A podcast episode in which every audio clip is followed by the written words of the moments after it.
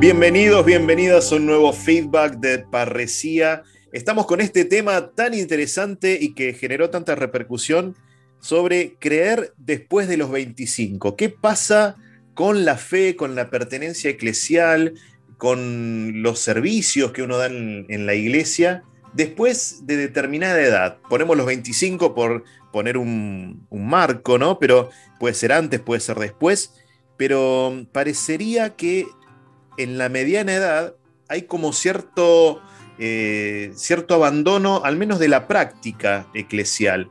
¿Por qué se dará eso? ¿Qué pasa con la fe? Bueno, después del episodio hubo varias repercusiones que agradezco muchísimo, pero en este feedback vamos a charlar con alguien que está en ese proceso. Le damos la bienvenida en este feedback a Fermín de Letieres. Bienvenido, Fermín. Hola Pablo, muchas gracias por, tenerme en cuenta. No, gracias a vos por aceptar estar compartiendo con nosotros eh, un poco tu testimonio. Eh, Fermín, ¿nos contarías un poco, bueno, primero quién sos, cuántos años tenés? Nos interesa mucho. bueno, les cuento. Eh, me llamo Fermín, tengo 24 años, soy de Castelar y bueno, en, cuanto a por ahí mi vida más de participación dentro de la iglesia como institución, fue como más tardía, yo, si bien soy de una familia católica, eh, mi escuela primaria fui a un colegio que era laico, recién en la secundaria fui a un colegio eh, católico. Y nunca tuve vida de parroquia, eh, nunca fui a una parroquia. Mi llegada a la, a la, iglesia como más institucional fue con el grupo misionero de mi colegio, que tampoco tenía y que fue un poco un sueño mío y de otra compañera decir, bueno, empecemos a, a pensar algún espacio misionero que todos los colegios tenían y así surgió. Ese fue como mi, mi acercamiento más a, a, estos espacios eh, más eclesiales que después con los años fui habitando, dejando de habitar, eh, aceptando, enojándome con algunos otros. Eh, un poco por ahí va mi historia. O sea que fue como una búsqueda muy intensa de tu parte, digo, no, eh, en general cuando uno da los primeros pasos en la fe es porque otro lo tracciona, otro lo mueve. En tu caso fue como una búsqueda eh, personal. ¿Cómo fuiste, cómo fuiste alimentando ese, camino? ¿Qué, eh, ¿Qué, experiencias tuviste estando en el colegio, con el grupo? ¿Qué, cosas hicieron? Sí, en realidad todo, esto surgió poco después de un, retiro de Pascua Joven, en donde yo escuchaba que todos esto, todos los, chicos y las chicas que participaban del retiro tenían como su grupo misionero su, espacio en el colegio. Entonces yo terminó el retiro y le dije al catequista de mi colegio que quería, porque en este colegio no había un grupo misionero, si en todos los colegios había. Y el catequista, eh, fiel a su estilo, me dijo que no, que en realidad en este colegio no funcionaba, que ya había habido y que no iba a funcionar, entonces que ni lo intente. Entonces eh, yo fui a hablar con el director y le dije, ¿por qué en este colegio no hay grupo misionero? Y el director me dijo, bueno, en realidad no hay porque no hay nadie que quiera participar de ese grupo, pero si vos querés y tenés un grupo de gente que quiera participar, yo los acompaño y podemos crear algo. Y así como que surgió el grupo misionero, que en un principio era más como un grupo de jóvenes que nos juntábamos entre los jóvenes, no había curas ni, ni, consagrados, eh, que íbamos armando nosotros, que era esto un espacio de jóvenes, eh, pensado por jóvenes y, lo hacíamos medio ahí a los tumbos. Y después comenzamos a misionar, propiamente dicho, eh, junto con un colegio que también pertenecía a la misma congregación, y, bueno, y ahí empezó a tener como más forma de grupo misionero, tal cual conocemos los grupos misioneros. Íbamos a misionar tres veces en el año, eh, durante el año, era una actividad bastante marcada en el, en el ámbito escolar. Eh, fue un espacio muy lindo, digo que, que, lo veo a la distancia y, y, no puedo pensar como mi vida, eh, mis opciones y mi, mi, vocación sin pensar en, en mi paso por, por, el grupo misionero.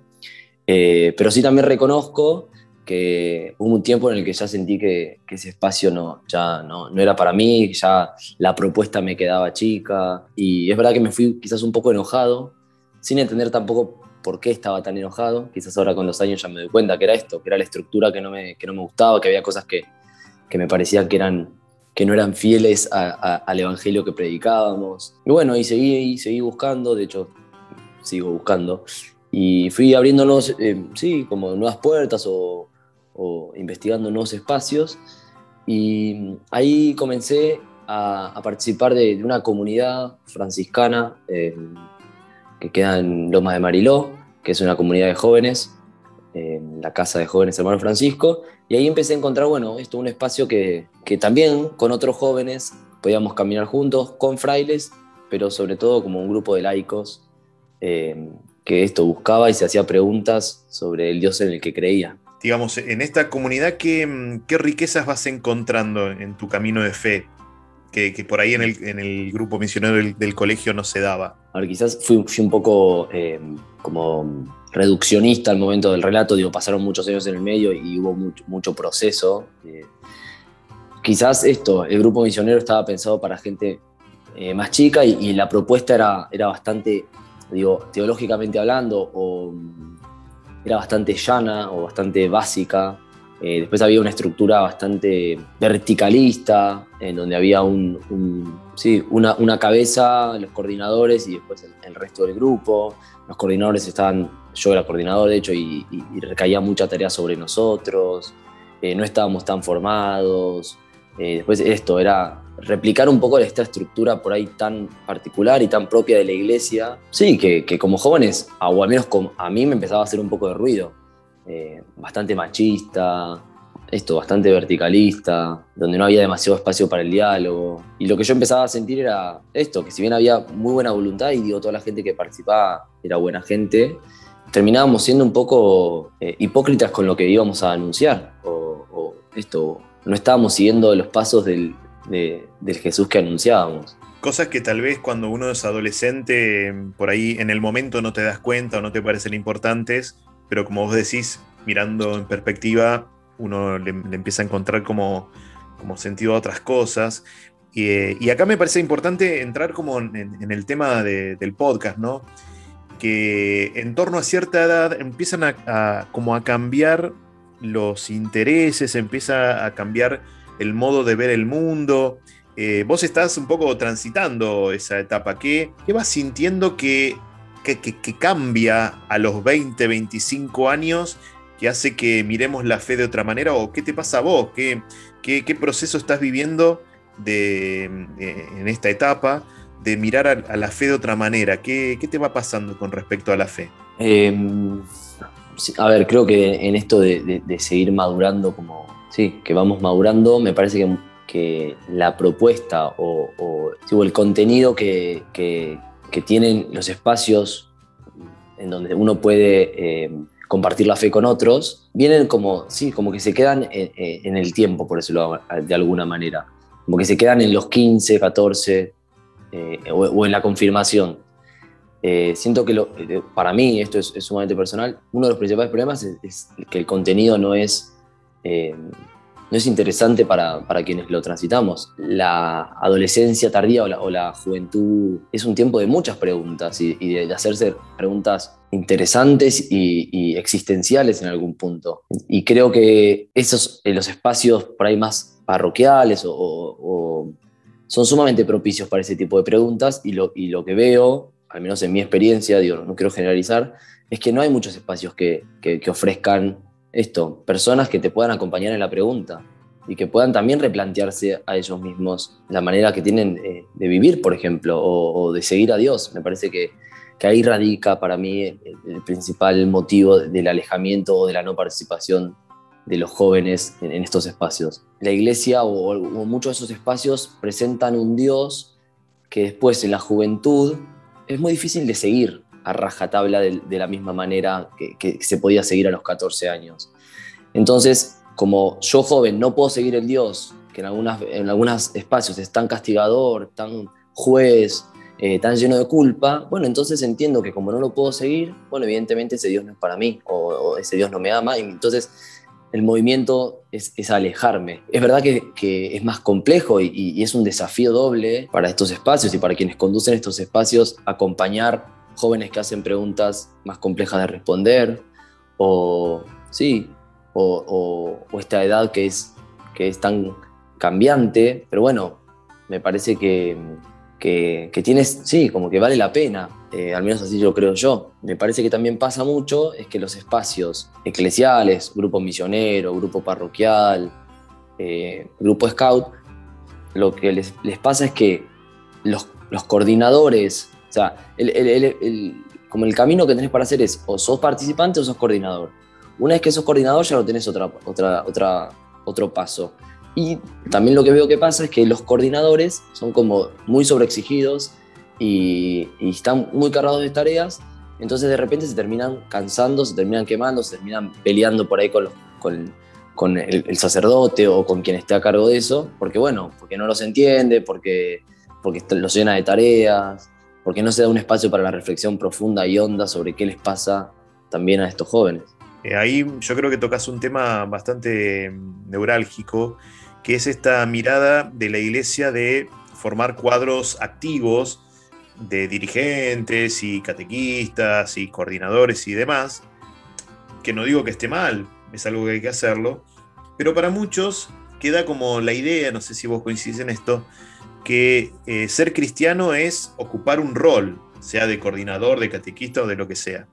Y que mm, puede pasar dos cosas, que si eh, por ahí no tenés ganas más de ser coordinador, catequista o lo que sea, parece como que se termina la fe. O puede pasar también que llegado a un momento de la vida, los 25, 30 años, uno ya no puede ponerle la misma fuerza al ser coordinador que cuando tenía 18 eh, años. Entonces eh, empieza como a desdibujarse un poco la, la, participación este, en la iglesia o, la fe misma, ¿no? A veces es a veces un problema de fe, a veces es un problema de participación.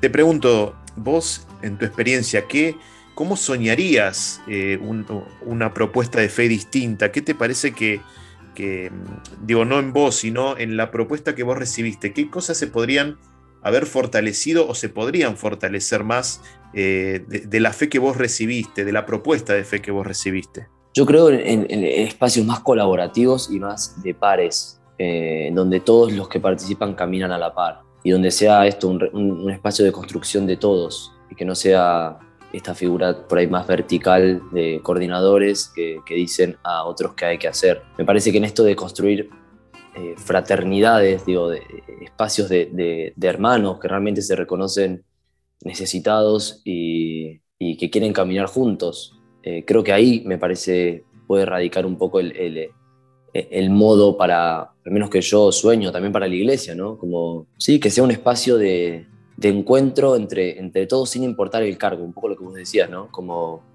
bueno, no importa si sos coordinador, si sos participante, si sos cura, si sos laico, eh, todos estamos caminando o en camino eh, y creemos en que vale la pena hacer lo que estamos haciendo, digo, sea una misión, eh, sea un grupo eh, de dirigentes. Me parece que esto para mí sería clave poder encontrar o, facilitar o construir espacios más horizontales, eh, donde todo sea dialogado. Y digo, y, a ver, experimento que, esos espacios también son tensionantes y complejos y no es todo color de rosas. vivir en fraternidad o, trabajar en fraternidad es sumamente complejo. El conflicto es algo que es parte, pero bueno, si creemos en que hay un Dios que nos sostiene y que, que, que sueña con ese espacio, bueno, también será cuestión de, poner, poner en palabras y, hablar lo que haya que hablar.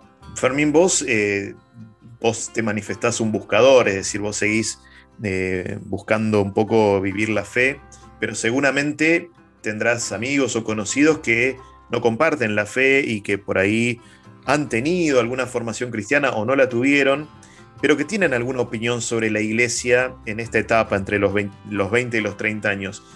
Eh, ¿Cuál notas que es la, experiencia o la, no sé si la experiencia, pero la mirada o la opinión que, tienen personas de tu edad pero que no comparten la fe acerca de la iglesia? ¿Cómo la ven? ¿Qué piensan? Eh, ¿qué, les pasa a ellos? Sí, la verdad es que tengo muchos, la mayoría de, de, mi círculo es, es son no, no, católicos o no practicantes. Me parece que la iglesia, al menos en este país, está sumamente bastardeada por los medios de comunicación, eh, o al menos eso es lo que la mayoría de la gente que no participa ve.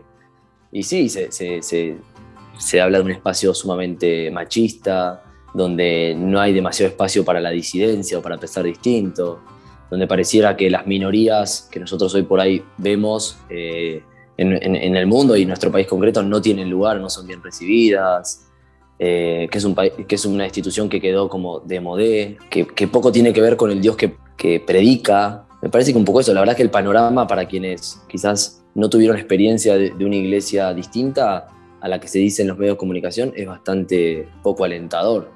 No llama la atención si vos mirás en los diarios hacerte católico. Imagínate, vamos a hacer, ¿te animás a hacer un ejercicio de imaginación?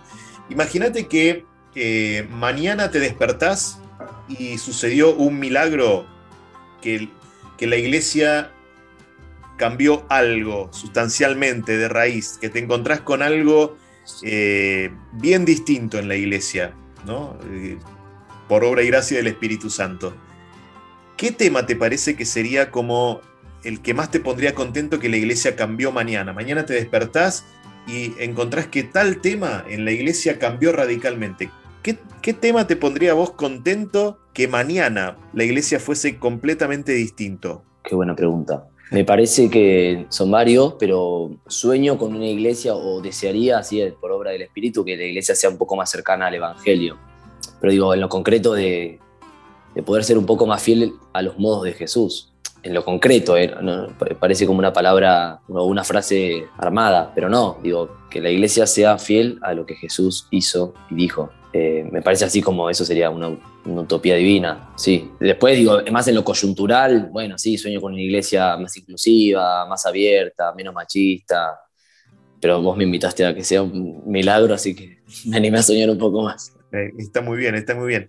Eh, en todo este proceso, Fermín, vos hablaste de, una comunidad de jóvenes en la que, bueno, estás participando, pero en todo este proceso de búsqueda, porque eh, estás con preguntas, con, temas que, soñás, que sean de otra manera. ¿Te sentís acompañado por, la iglesia en, tus búsquedas de esta etapa? Sí, la verdad es que sí. Eh, a ver, en, esto de, ir buscando he encontrado, también debo decir eso. Eh, encontré espacios, que, espacios y personas que sí, que me mostraron el Jesús en el que hoy por hoy creo. Quizás suena un poco pesimista todo mi discurso, pero a mí siempre acá me viene un ejemplo que tiene que ver con Francisco de Asís, que para los que no sepan tanto de su historia, Francisco de Asís vivía en una época en donde, eh, en palabras de, ese entonces, la iglesia amenazaba ruinas. Y Francisco siente que Dios le dice que reconstruya su iglesia. En un primer movimiento, Francisco piensa que en realidad le habla de una capillita en donde él estaba, y después, con el, con el pasar de los años, se da cuenta que en realidad la iglesia a la que Dios lo estaba llamando a reconstruir era la iglesia, la, la institución. Y en ese entonces era un tiempo en donde la, la, iglesia realmente estaba complicada y había muchas religiones que estaban surgiendo, mucha gente que se, se, separaba de la iglesia y se armaba una rueda religión. Y Francisco podría haber hecho eso, de hecho la propuesta era bastante distinta a lo que la iglesia ofrecía, y sin embargo decidió transformarla desde adentro. Eh, y es un poco eso lo, que me motiva a participar hoy y también a, seguir permaneciendo. Yo creo, creo realmente que la iglesia somos todos los bautizados. Y desde ahí, bueno, vamos a, si queremos que las cosas cambien, pongamos manos a la obra. Y, esa es la iglesia que cambia. El pueblo de Dios es el que está día a día trabajando para, para que un mundo sea, sea más, más justo, más parecido que a lo que se nos propuso, se nos propone. Y desde ahí creo que, que, hay mucho por hacer y que realmente la realidad es transformable. Estoy convencido de que la iglesia puede cambiar. Creo mucho en este Papa también, debo decir. Fermín, la última. ¿Qué le dirías a, un pibe, a una piba que por ahí recibieron la fe de chicos y se encuentran en esta etapa de los 20 y algo, donde la realidad empieza a cambiar, empiezan a estudiar otra cosa, empieza el laburo, empieza eh, la búsqueda de otros horizontes y la fe parece como que se empieza se empieza a desvanecer o a apagar, ¿no? ¿Qué, le dirías a un pibe o una piba que se encuentra en esta situación? Eh, que vuelva quizás a la fuente, como a lo que lo, conectó en algún momento con... Si, tuvo alguna vez un contacto con, algún espacio que le, le hizo sentido, bueno, que vuelva a, conectar con ese sentimiento y por otro lado que... Sí, que la, que la propuesta de la iglesia son mucho más que las personas que, que habitan quizás ciertos espacios, que busque que hay un montón de propuestas, que la iglesia es bien diversa y es bien grande, gracias a Dios, y que, sí, que en definitiva el que sostiene todo esto es Dios, digo, y el que está atrás de todo esto es Dios.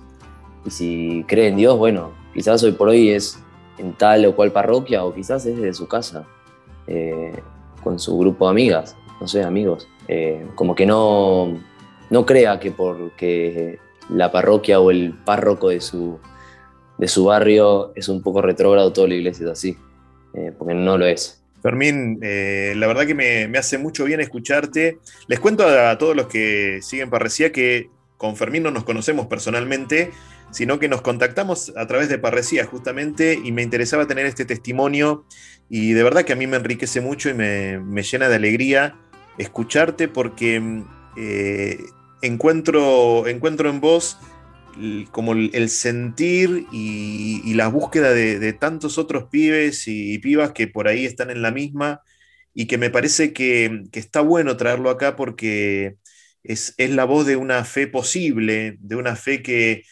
puede, puede, ir cambiando, que debe ir cambiando porque va creciendo y, encontrando sentidos nuevos. Así que me, me, alegra mucho haber compartido esta, esta charla con vos, Fermín.